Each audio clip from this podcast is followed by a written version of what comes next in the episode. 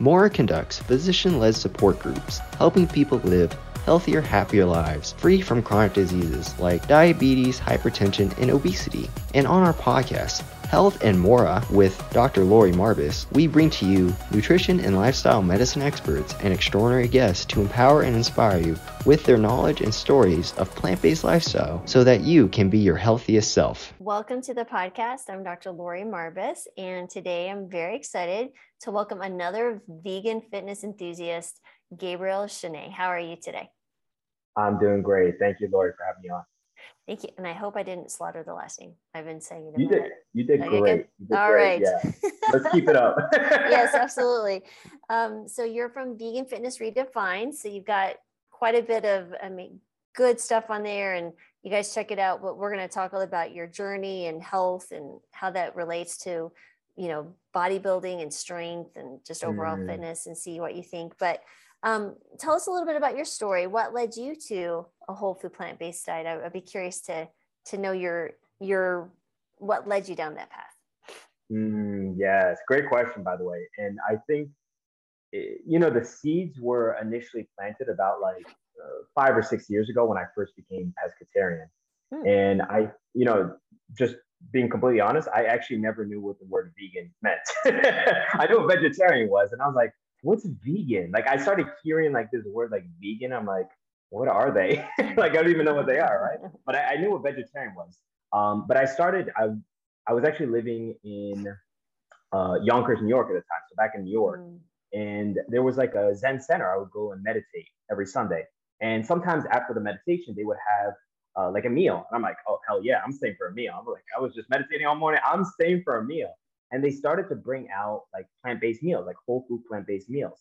And I was so curious. I'm like, you know, where's the protein? Right. Cause, you know, obviously I was still pescatarian. I was like, you know, working out in the gym and trying to build muscle. And I was like, you know, what, what, what is this? You know, I'm like, there's no protein at all. I'm like, no, nothing, like no dairy, no eggs, nothing. And I was like, I was really intrigued.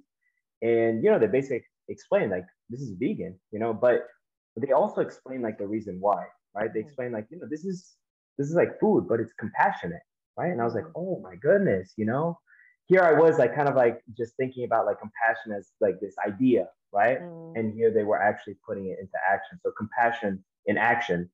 And uh, later that year, actually, I moved to uh, Bristol, United Kingdom. Uh, my wife had been, or my wife now, she had been vegan already five or six years, and she had also been educating me, telling me more about uh, veganism in general. And so I became vegan that year. And while I was vegan, you could say like in name, I feel like I truly became vegan in like in spirit about a year later when I started to connect more deeply with the ethics and the morality, even the spiritual aspect of it as well. Um, and in terms of whole foods, like com- being completely honest, I truly feel like I didn't go like whole food plant based, you know, like more like really focusing on having like foods from the planet, Mm. fruits, vegetables, like herbs and spices. I didn't focus on that until like two or three years after, right? Mm. Because my first initial thing was like, oh, like you're vegan, like that's health, right? And you know, there's so many misconceptions, especially as you're learning about veganism and all the foods. And I think it's amazing. They have so many options now. But I think that it's easy to get misdirected. There's a lot of misinformation, disinformation out there. And I think it's very useful, right? To have uh, to have your base, your foundation, you know, really coming from foods that support your health, right? Doesn't mean you can't build muscle, you can't drop fat, you can't be lean, strong, and toned. But at the same time, there is no fitness, there's no six packs, there's no, oh, I'm so strong if there's no health. You know, there's Mhm. there's over 250 million Americans just in this country alone who have chronic symptoms, chronic conditions, right? Myself included. I grew up when I was 10. I was diagnosed with an autoimmune disease. They told me you have psoriasis, right? Oh, you have this for the rest of your life. Being a 10 year old, I'm like, that doesn't make any sense. They're like, your body's fighting you. Your body doesn't like you. I'm like, what? Like, you're a 10 year old, you'll believe it, right? And yet, the more I've learned these past 5, 10, 16 years, the more I've learned that actually with food, with nutrition, you can heal anything. You Mm. can heal anything, no matter what people tell you out there. Mhm. So tell us, um, then you transitioned to the psoriasis. Did you have ongoing issues and it went away at the plant based diet, or did it kind of, what was that journey like? Ooh, I mean, this is this is actually all being completely honest. This is still an ongoing journey. It's still mm. ongoing journey for me. But the transition into whole food plant based has been has been spectacular. It's mm-hmm. been absolutely spectacular because even when I became became vegan, there wasn't such a kind of like shift in like some of the symptoms and things like I saw. But mm-hmm. the moment I started focusing on just two things, on just adding more fruits and vegetables, that was it. I, as a vegan, I eat plenty of fruits and veggies. Like, come on, that's all we eat according to everyone else. Mm-hmm. But there was a difference between just having one apple a day, maybe a banana here and there, and amping it up to having two or mm. three apples a day, three or four bananas a day. All of a sudden, it was like symptoms that I had for years, decades, right? Things that I've been suppressing with steroids, hydrocortisone. All of a sudden, it's like, mm holy crap, all I had to do was have more apples and bananas. Mm. This is nuts. And yet it's that information. That's why I say it's disinformation. Mm-hmm. This kind of information is not, it's not, nobody talks about it, right? And the people that talk about it, they're like, oh, they're crazy, right? Mm-hmm. They're talking about fruits and veg, whole foods. Like, what is this? This is nuts. Mm-hmm. Yeah, no, your body's capability of healing itself is is quite profound, and um, and it can you can be very seriously ill and have significant improvements, and sometimes not hundred percent, but certainly uh, improvement to the point that they would have never thought they could have reached that state of health. You know, it really depends on where you're entering into looking into a whole food plant-based diet, especially if you can get these young people like yourself, that's really ideal. Like my kids, you know, in their 20s and um, they're all plant-based. One's a physician. Um, but yeah, and then, you know, you think about the future for them is going to be one free of chronic disease. Um, mm. You know, hopefully, and yeah, it's exciting to see uh, the new generation coming up behind people like myself moving the moving the needle even further. So excellent. So tell us a little bit about your kind of fitness journey and what led you and your wife to start the vegan fitness uh, redefined. Sure. Yeah. So I actually I grew up as an athlete since I was five, and mm-hmm. you know I, I, played all the American sports, you know, like soccer, baseball, tennis, swimming, martial arts, all that. And in my early 20s, actually, I was uh, trying to play semi-pro soccer. Um, mm. And it was just like my passion. Like, you know, I lived, I breathed uh, soccer. I grew up like my father, he played um, uh, professional uh, soccer for the Ecuadorian national team. So it was like, it was my blood, awesome. right? Yeah, it was pretty cool. Um, so after that kind of like phase in my life, I started actually even before then actually even before then i had started going more into the gym and strength mm. training and like building up my body right so i realized right. that there's a lot of like kind of like chronic and like subtle injuries I kept having. You know, playing mm-hmm. soccer all the time, like it takes a beating on you, right? You know, mm-hmm. playing six, eight, ten hours a day, and you're playing on concrete, on grass. It's like it takes a beating. And I found that even at a young age, you know, 17, 18, 19, I was kind of getting some of these like niggling like injuries, right? And I was like, mm-hmm. wow, you know, maybe maybe there's a way to like strengthen up my body. Maybe there's a way to not just be like athletic, but also to be strong, right? Mm-hmm. Obviously, I'm not such a tall guy, I'm not a big guy. So I, I found like, all right, maybe I need to just get strong, get some muscle, right? So that's kind of like my initial motivation. Mm-hmm. But then as I progressed, especially with with strength training, I found like it's not just such a, a physical activity as it is a character building activity. And I found the mm. more that you do it over years and years, the more you find like mental and um, emotional traits like fortitude, resilience, determination, all these things are also developed simultaneously. So going back over to um, when we first started Vegan Fitness Redefined, uh, my wife had actually been working as, or she has experience as a nutritional therapist, so very deep experience in nutrition therapy uh, and like holistic healing arts and things like that. And I came with all the experience as an athlete and you know being a fitness coach and things like that. And we thought, wow, you know, both be, both being vegan at the time, we're like, wow, it would make sense to kind of like pair up our skills and talents and actually help right. people in these things that we're already passionate in. Hmm. I, had a, I interviewed a, another vegan couple. It's called Eat uh, Eat Move Rest, the Stanczyks, and they have a, the very similar picture. They each came with different talents and created something new. So that's pretty cool. So what do you offer at Vegan Fitness Defined? Like what what do you do if you take someone who's in, just entering into this and they reach out to you for coaching or some advice? Like where does someone start? Right, right. So typically we have kind of like a little bit of uh, an interview process, right? So when someone mm. first reaches out, we don't always take on every person. And I say this like because a few years ago we used to just take on everybody. We're like, oh, come, we'll be your coaches. Like we'll serve you. And we found that, you know, going a little bit slower, especially in the beginning, makes a big difference because we're able to understand the the student, the client much more deeply. We're able to understand their goals, their needs, mm. their aspirations. And when they do come in, if they're accepted, what we go through is a three-tier process, right? We go through mindset, strategy, and their accountability needs, right? And we found with all three of those areas, it's essential because some people, right, they may think like, oh, you know, I just need to focus on my macros or my calories, or I just need to get, you know, like, uh, you know, muscle building workouts or fat loss workouts, right? But the reality is, all all behavior is belief driven, right? All behavior is belief driven, and so if we don't have the right mentalities, right, the right belief systems in place, most of us end up self sabotaging three, six, 12 months down the line. If we don't have the right accountability to hold us on track when things get, you know, rough, right? Mm-hmm. you know what I mean by that, right? Mm-hmm. You know, mm-hmm. when when you go off and you're on vacation or you get sick or you know something happens with the family, right? If we don't have these three systems in place, it's an inevitable, right? Even if you have the best plan in the world, if you have the best workouts, you have the best nutrition, I mean, the chances are, and even looking at the statistics, 95% of people who lose weight end up regaining it in five years or less. This is mm-hmm. nuts right? The fitness industry, the health industry, we're failing people, right? If we don't understand these behavioral change strategies. Mm. So, how do people change their mindset, or how do you judge someone's mindset to make sure that they're actually in a place to be ready to take on transformation?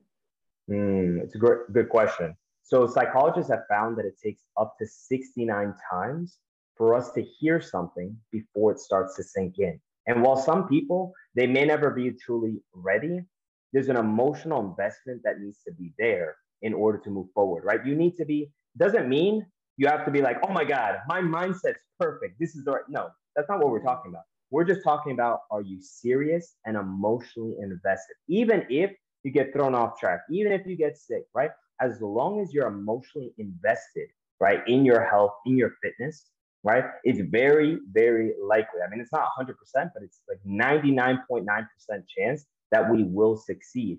And when we understand that even if your mentality or mindset isn't perfect, the more we can repeat the right patterns, the right beliefs, things like progress over perfection, one day at a time, setting up winning streaks, right? Focusing on what's going well, not mm-hmm. all the 50 things that you know were shitty that week, right? Mm-hmm. So that's that's really the key there. Taking into account some of these psychological principles, but also repeating it, you know, just putting in the reps for our mindset, for our for our mind, right? Mm. Just like we do for our body, for our muscles, etc., etc. Mm. So, what do you mean by repeating? What are you repeating? What's is this a mantra, a words, a belief? Like, what does that mean exactly? You know, it can be it can be a few things. It could be an affirmation, right? We we believe in the power of positive affirmations. That's one possible route. It could just be writing down, you know, three to five key mentalities, reviewing it on a daily basis. You know, maybe there doesn't need to be an actual like verbal articulation of it, but actually reviewing it. You know, the reality is most of us we don't create our current beliefs overnight. Mm-hmm. as, right. as much as we like to think like that. We didn't wake up and think like, oh, I'm gonna I just suck, or I'm not good at this, or you know, I'm not right. destined to be healthy and fit. We didn't create that overnight. So we have to acknowledge creating new neural pathways, right, in our brain, in our prefrontal cortex. It just takes time, right? It may not take you 20 years, may take you a few months, maybe take you a year or two, but creating those new neural pathways, which is essentially what's happening, just takes some time. Gotcha. And so then, so let's say they, someone's got the right mindset, mindset, they're emotionally invested, as you say, and now they move into fitness. So what does that look like? So how does someone begin a fitness journey let's say they're maybe a little bit active or you know they're not crippled or anything or unable to participate how do you start someone? Where what does that conversation look like and what should someone be thinking about? Right. So we we truly believe in the power of standards. Mm. stand and while we while we have goals and i think it's important for us to have goals like whether it's drop 20 pounds or build 10 pounds of muscle or you know improve health or, or blood pressure whatever the goal is we believe that having a standard actually can be more powerful than just saying, here's my goal, right? Because mm-hmm. when most of us start a health and fitness journey, we have goals like every week, like, oh, this goal, this is my goal for the week. I'm gonna do this thing, and I'm gonna do this thing. I'm gonna go to the gym five times a week. I'm gonna walk 10 times, a, whatever the goal is, right? But when we have standards, and to clarify what I mean by standard, a standard is your baseline, right? It's what you do not tolerate to go beneath, right? Hmm. So a standard could be minimum three strength workouts per week, right? Hmm. Not a goal like, oh, this week I'm going to work out three times. No, as a bare minimum, I'm going to get three strength workouts. If I do four or five, awesome. That's bonus. But as a bare minimum, I'm going to do three strength workouts. Another standard would be five nutrition tracking days, right? As a bare minimum, right? Mm. Not that every meal has to be perfect. Not every meal has to be like this beautiful Instagram friendly, like this is my whole food plant based meal. Look, everybody. No, it doesn't have to be like that, right? But at least five days that you're tracking your nutrition and working towards, you know, healthy, nutritious meals.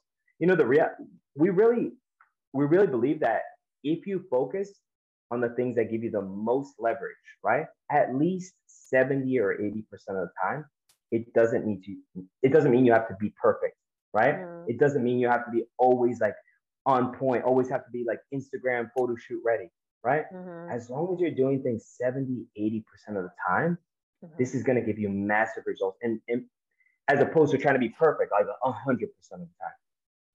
Gotcha. So you're instead of trying to reach a goal you're you've kind of flipped it in the mindset of mind thinking this is literally the bare minimum that you you will accept right so this mm-hmm. this otherwise yeah i kind of like that because you're thinking instead of always striving striving striving to meet something and you don't meet it then you feel Ugh.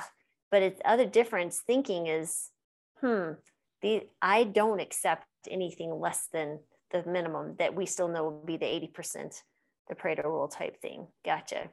That's good. Exactly. That's really good. I haven't had anyone say that before. Um, and I mean, I've had over 300 interviews at this point, and so um, yeah, that's very good. That's good thinking. So now, now we've got uh, that. Is there any specifics that you find that are helpful, like in those three, you know, strength training exercises per week and in those meals that you're tracking how do you define those for the individual because they're all obviously mm. going to be a, di- a bit different yeah yeah. So there's some like main overarching principles and i can touch on that in a second. Yeah. But yes you're absolutely correct. Like on an individual to individual case by case it, it will vary. But as an overarching principle when it comes to strength training what we look at is really using the law of progressive overload right? Mm. making sure that over time we're lifting heavier we're adding more volume, whether that's sets, that's reps, that's poundage, right? We're using basically we're using the principles of physics to ensure that okay, we're not just going in the gym and we're doing five hours of cardio and then we're like, why am I not sculpted? Like, why don't I actually look fit? Right. And again, it's nothing against cardiovascular health, right? Card- cardiovascular training is actually phenomenal, right? This is a great way to uh, improve health and, you know, and, uh, plenty of other ways. But when it comes to strength training, this is hands down one of the most effective ways to lean out, to tone up, and actually build up our bone density, our muscle mass, improve our connective tissue, et cetera, et cetera. So, number one is the law of progressive overload. And then number two is making sure that we have a way to track this, right? And I think it's very easy, especially when you go to the gym, you're like, oh, and I just did all this workout, I did these weights, and it's all great. But the reality is, when we can be objective, right? When we can actually have the data and measure together, we can actually see week by week holy crap, I'm getting stronger. Oh my God, I'm putting in more reps, I'm lifting more weights, right? And I think that's something that it, it makes it very powerful when you focus on your behaviors rather than just getting caught up in the results, right? Being more behavior focused, like, oh, you know, let me focus on lifting more. Let me focus on uh, putting more sets and reps, as opposed to like, oh, every week I got to drop two pounds, or every week I got to build a pound of muscle. You see, we get so obsessed with the results then you notice it takes the joy out of the process, right? The joy of just enjoying it. Like, oh my God, just going to the gym, it can be a joyful activity. Just cooking a meal, it can be fun, right? But when we're just focused, like, oh, I got to have this perfect meal, or this meal better help me drop two pounds this week, like, mm-hmm. kind of takes the joy out of it. Mm-hmm. So you're just in, it's the process of just seeing that continual improvement, not necessarily this very distinct outcome like the weight loss or whatever that may be for someone. Interesting. Okay. So that's good too. I mean, it really makes you think about how we speak to ourselves, right, when we're doing something. And it really just the conversation inside the head, it where it's easier to get off rails. But if you're looking at it a different way, it really is a change in how your perception is um, as you're Absolutely. participating in the activity. Got it. Okay. And so now we have the mindset, we are working on, you know, minimum standards, threshold, like I just don't do this, right? It's kind of like saying someone's saying, I'm trying to quit smoking, and someone says, I'm not a smoker anymore, right? So the I'm not a smoker is not going to go back to smoking. To someone who's like, I'm trying, is trying to meet that goal, is trying mm-hmm. to. So it's the belief system that you're describing. 100% believe that. Um, so now we have those. Now, what with the food? Is there any particular principles regarding the nutrition that um, are kind of generalized principles that people can take into account if they're thinking about this? Yeah, definitely. So we we try to see nutrition from a holistic perspective because, especially in the fitness industry, uh, and myself included, you know, it's very easy to become dogmatic, right? To mm-hmm. fall under these nutrition doctrines and laws and like all, all you know, these no this nutrition dogma also has like priests now. It was like, oh, this is a nutrition guru now, right? Mm. So try, you know, I'm being facetious right now, but it's it's very easy, especially especially in the in the health world right? right. I, I really believe that with food and like food beliefs, it's like, you can go down a lot, a lot of rabbit holes. Mm-hmm. So instead of just focusing on one aspect, we focus on three different angles of nutrition. I'll cover each one in a second. So the first part, and I think this is actually the most important, you can say this is the base of the nutrition pyramid, is how are you eating, right? How do you eat food, right? Are you somebody that just like eat food in five seconds, right? You don't actually process, you don't actually digest the food right? 30 to 40% of the digestion process actually happens when we chew the food, right? So we want to be clear how how are you eating, right? Mm-hmm. Before we start looking at quantity or quality, right? And there's been studies specifically done on how people eat. There's actually one great study where they had two groups of people go in to a movie theater and they gave them popcorn, right? It's like one group uh one group got a big, big, big bucket of popcorn, the other one got maybe like half the size of it.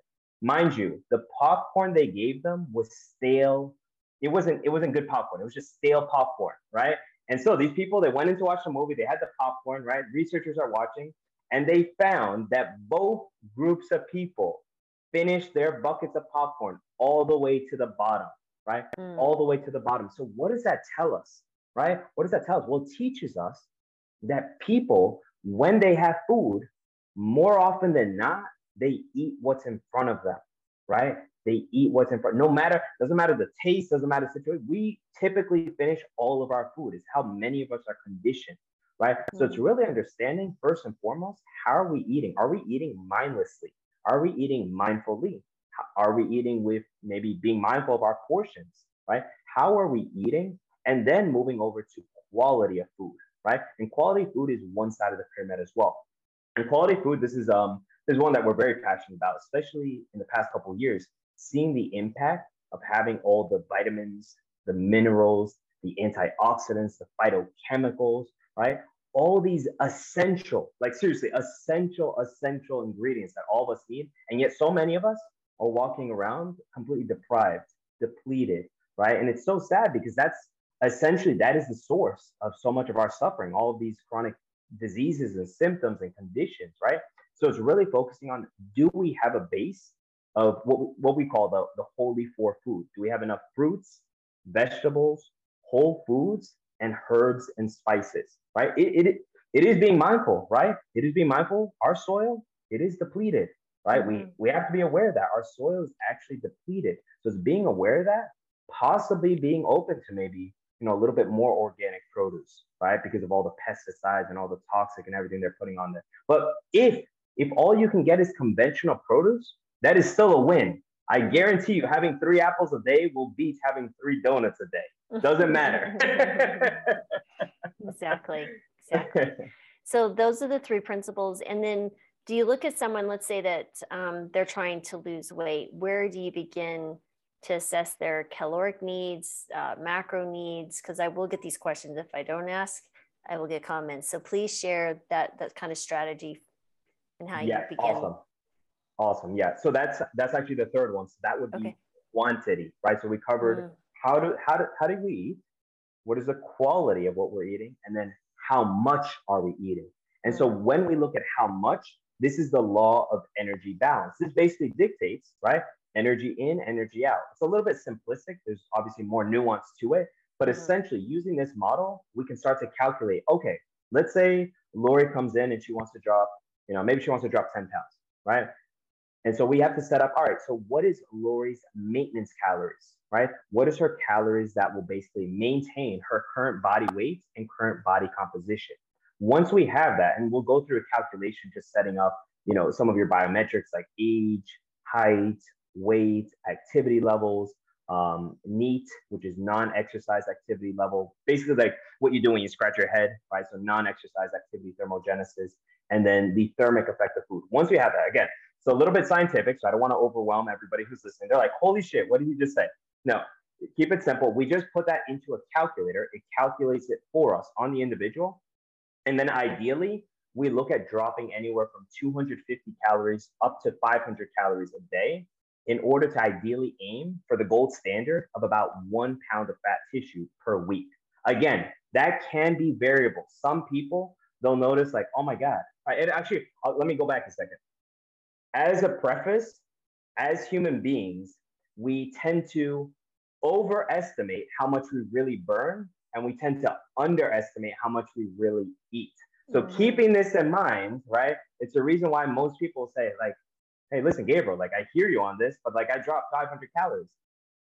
Okay, it's actually possible that that that's the case, but it's also quite possible that maybe we aren't tracking correctly, maybe we are under tracking, Maybe actually your body has already adapted to those new calories, which is very, very feasible, especially if you've been um, in a dieting phase or in a caloric deficit for months or even longer than that. So it's keeping all those variables in mind. Again, it doesn't need to be complicated, but kind of keeping in that in mind, that's the initial calculation. And then from there, I always say that's just the first one, right? Because usually then we may need to make an adjustment, right? And mm-hmm. usually typically after that, you make an adjustment every couple months after that. Does that make sense? I know I went a yep. bit of a tangent. yep. And then so that's the caloric um, amount. And then now, how do you divide that up with the macros? Because I will get that question as well. So, what is cool. your preference on percentages of protein, carbs, and fats? It, it you know, again, I'll I'll give a more uh, specialized answer, but it does depend on the goal. Mm-hmm. If you're working towards fat loss, uh, it can be one way, and I'll explain that way. And if it's for muscle building, it can be a different way. And if it's just for maintenance, if you're just maintaining and you're doing more of like a body recomposition, maybe sports performance, that can be also a particular way. I'll speak towards uh, weight loss or fat loss first, and then I'll go over to muscle building and then maintenance. So for for fat loss, for and I'll speak to the vegan and the plant-based community because that's primarily who we're talking to here. But for the plant-based community, it can be helpful to have protein a little bit higher during fat loss phases. And the reason why, and I know some people may have different beliefs on this, but the mm-hmm. reason why is because when we're dropping fat tissue, right, we need two things in place in order to retain muscle tone. The first thing we need is a signal from strength training to give us a reason to even keep the muscle, right? Mm-hmm. We don't get that signal, then the body will be primed to drop muscle tissue and fat tissue. Mm-hmm. Number two, we need we need at least a decent amount of amino acids or protein to mm-hmm. ensure we even keep the muscle. So we can be working out all day, but if we don't have the building blocks, which is essentially what amino acids are, then again, no reason to keep it.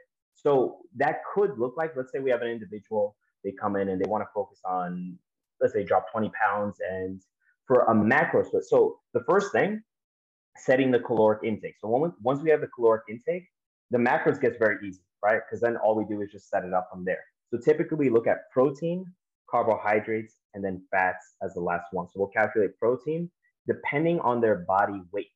Mm-hmm. And I know some people may be listening and they track in kilograms. So depending on their body weight in pounds, right? So in pounds, we look at typically at a range anywhere from 0.8 grams up to even 1.5 grams of protein per pound. Again, depends on the person right? Mm-hmm. So it's kind of like a general range, but anywhere there, we'll calculate first the protein, making sure we're ensuring muscle retention, right? While we're dropping weight or dropping fat tissue.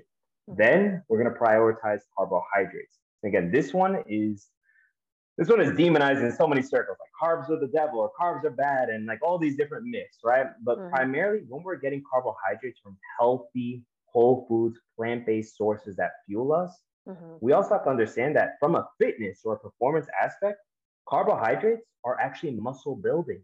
They actually mm. aid in the muscle building process. Where some of us may think, like, oh my God, it's not good for muscle. No, actually, carbohydrates are actually very, very essential to muscle building because our muscles are 80% water, right? So 80% water. And when we keep in mind that for every one gram of carbohydrate, you're storing three grams of water, right? So many people, when they drop weight, they're like, oh my God, I dropped 15 pounds in the first month, right? It's like, okay, that's awesome. Let's acknowledge that. But probably 12 or 13 of those pounds was water weight, mm. right? So we want to acknowledge that it's, it's very easy, right? It's very easy to get kind of like fooled by the scale on the weight. But when we understand, okay, carbohydrates, yes, it's probably going to retain a little bit more water, but wait, okay, I actually need carbohydrates to build muscle, to keep my strength as I'm focusing on dropping fat tissue. And then the last one then will be fats. And then we'll typically look at anywhere between like 20 to maybe 30% for fats. We don't we don't keep we don't typically keep fats as high. We just want to keep it there for more for hormonal bone uh, hormonal balance and not overloading the, the body with fats. Again, there's nothing wrong with fats, but the higher the fat intake, the more likely our liver is going to have to work harder to process the extra fat and break it down. Mm, okay, so that was weight loss. What about what in that changes for the muscle building component? So this guy, it's actually a lot. I would say actually, if you're working towards like a fat loss phase, or you're like how we say in the fitness world, you're shredding or you're you're dropping fat, I would say it's actually a little bit more challenging because you're going to have less calories coming in, which means you have to be more strategic with protein, carbs, and fat. With muscle building, you don't have to be as strategic. And what I mean by this is that when you're muscle building, you can actually get most of your protein intake from whole food plant based sources. Whereas maybe if you're in a fat loss phase, you might need to be a little bit more open minded to maybe a little bit of protein powder, maybe, you know, a little like you know vegan like processed uh, protein you know that that may be the case for fat loss but muscle building like we've actually found because so much of whole food plant-based sources when you mix them up right whether it's like from uh, a grains or a legume or even vegetables right it's mm-hmm. actually really really easy to hit protein goals and carbohydrate goals and fat goals while doing it kind of like in a fun and more sustainable way if that makes sense so typically for protein we're looking at about like 0.8 to about 1.0 grams per pound for muscle building. So a little bit less. And then for carbohydrates, again, this is where we can have a lot of fun because muscle building, eh, depending on how long you're doing it, you get a lot more room for like, you know, playing around with macros and eating a lot more. Um, so carbohydrates can any, go anywhere from like 40 to even like 70% uh, of the intake coming from carbohydrates. And then whatever's remaining, we allot for the fat macros at that point. Gotcha. Okay. And so, um, so we had the mindset, we talked about the food, we talked about the macros. What's left in the journey of transformation for someone? So once we have these things left, and I we covered a lot, we're like, oh my God. Mm-hmm. What's left? Essentially consistency. Consistency and accountability. And there may be adjustments, right? Because again, this is just the first you could say like initial adjustment. We first set like, all right, these are first targets for the workouts, first targets for nutrition. The main thing here is now collecting data, whether that's from a nutrition tracking software or a strength tracking software, and then making sure we have data there so we can observe it like objectively, right? And then continue to refine the process. This may take anywhere from like two to six weeks as we're refining things, as we're like, all right, so how much how much weight do I need to lift in the gym?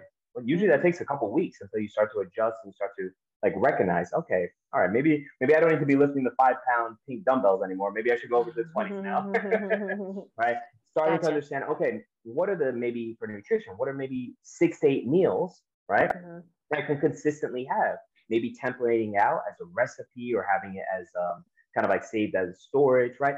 Kind of getting all those kinks out in that first month or two. And then from there, essentially, it's just being consistent. I know there's a lot of sexy stuff in health and fitness, But essentially, with the principles that we're covering right here, with the law of energy balance, with looking at the law of progressive overload, and looking at whole food plant based foods, essentially, I guarantee you would see better progress than most people who change their strategy every month or every year, every single decade. Mm-hmm. Absolutely. Okay, cool. So that really lays out a very simple map of I mean, I say simple in the sense of, you know, there are there are there are strategies and principles in place that you've seen will work when people are consistent with their actions and habits, which that's the hard part, right? That gets back to the mindset and the behavior component, which is by far the most difficult aspect of any of us who are trying to help people find better health. Um, fantastic. So this was fantastic. Is there any other final advice you'd like to share with anyone who is considering starting this journey? Because you're obviously very knowledgeable, and what have you seen helps a lot of people? Mm. I think the most important thing is having an open mind. Mm-hmm. I think that's been one of the most powerful things I've had, eh, I've experienced in my own life is mm-hmm. having an open mind, being receptive, being a student at heart. And I think it's very helpful when you have an open mind, even you know, even if you're not vegan, even if you're not fully plant based, or even if you are, right? Maybe you've been vegan for 10 years or 20 years, right? The thing is, when we have an open mind, it actually, it's like, I love the analogy of a garden, right? When we have a fertile garden, right? When the garden's ready to be planted, or when the student is ready and the teacher appears, right? We're able to grow much more exponentially. And, you know, they've done plenty of studies on the, the difference between a growth mindset versus a fixed mindset. But you know, you'll find that in society, the people who tend to grow the most, learn the most, you know, maybe even enjoy life the most, are the people who have open minds. The ones who are like, okay, maybe you know, doing this other random diet thing that I found on the internet, maybe I maybe I, I should be open to something. Maybe me doing you know 20 hours of cardio on the stepmaster maybe you know maybe i should look at something else right you know mm-hmm. the whole point here is just being receptive to learning because even though it, even if we end high school or college or whatever educational place you've come from, you know, the thing is the learning never ends, right? It's mm-hmm. always there. And you know, the information now is so readily available that I think it's actually not a lack of mis um not information. It's actually a, um too much information. It's like what what happens when people get too much information. They get um like info beast. They get obese with information. So it's absorbing what's useful, discarding what's not, and then adding what is uniquely mine. Like, what is it that resonates with me? What is it that makes sense? What is based on evidence based principles? And then moving forward with that. Mm-hmm.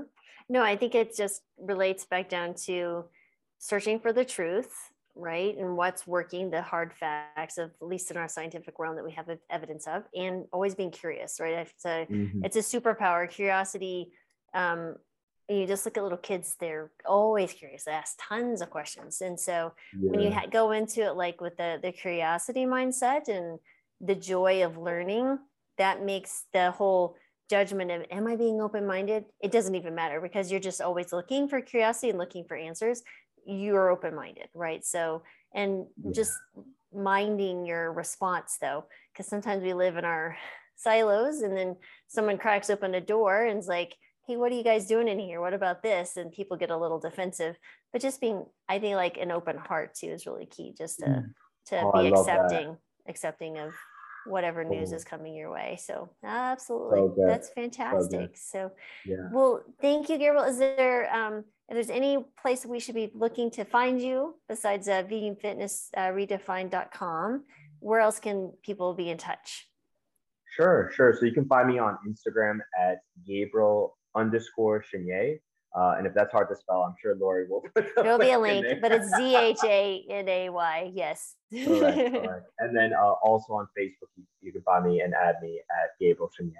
Gotcha. Perfect. Yes, we'll have links to all those guys in the show notes. Um, but definitely share this with someone if you feel that might resonate with, and leave a, a great comment, subscribe.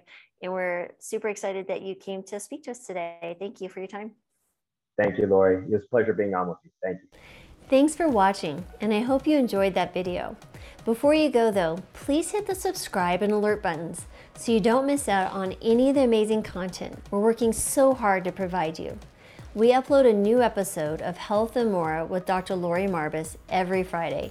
Now, if you'd rather listen to the podcast, you can find us on all the major platforms such as iTunes, Google Play, SoundCloud, and even Spotify. If you're looking for amazing resources to help you start and sustain a plant based diet, exercise, recipes, or anything wellness, we got you covered there too. Because at Mora, we actually provide physician led support groups to help people live happier, healthier lives free of metabolic disease. Don't forget to check out our website at mora.com, and thanks again for watching.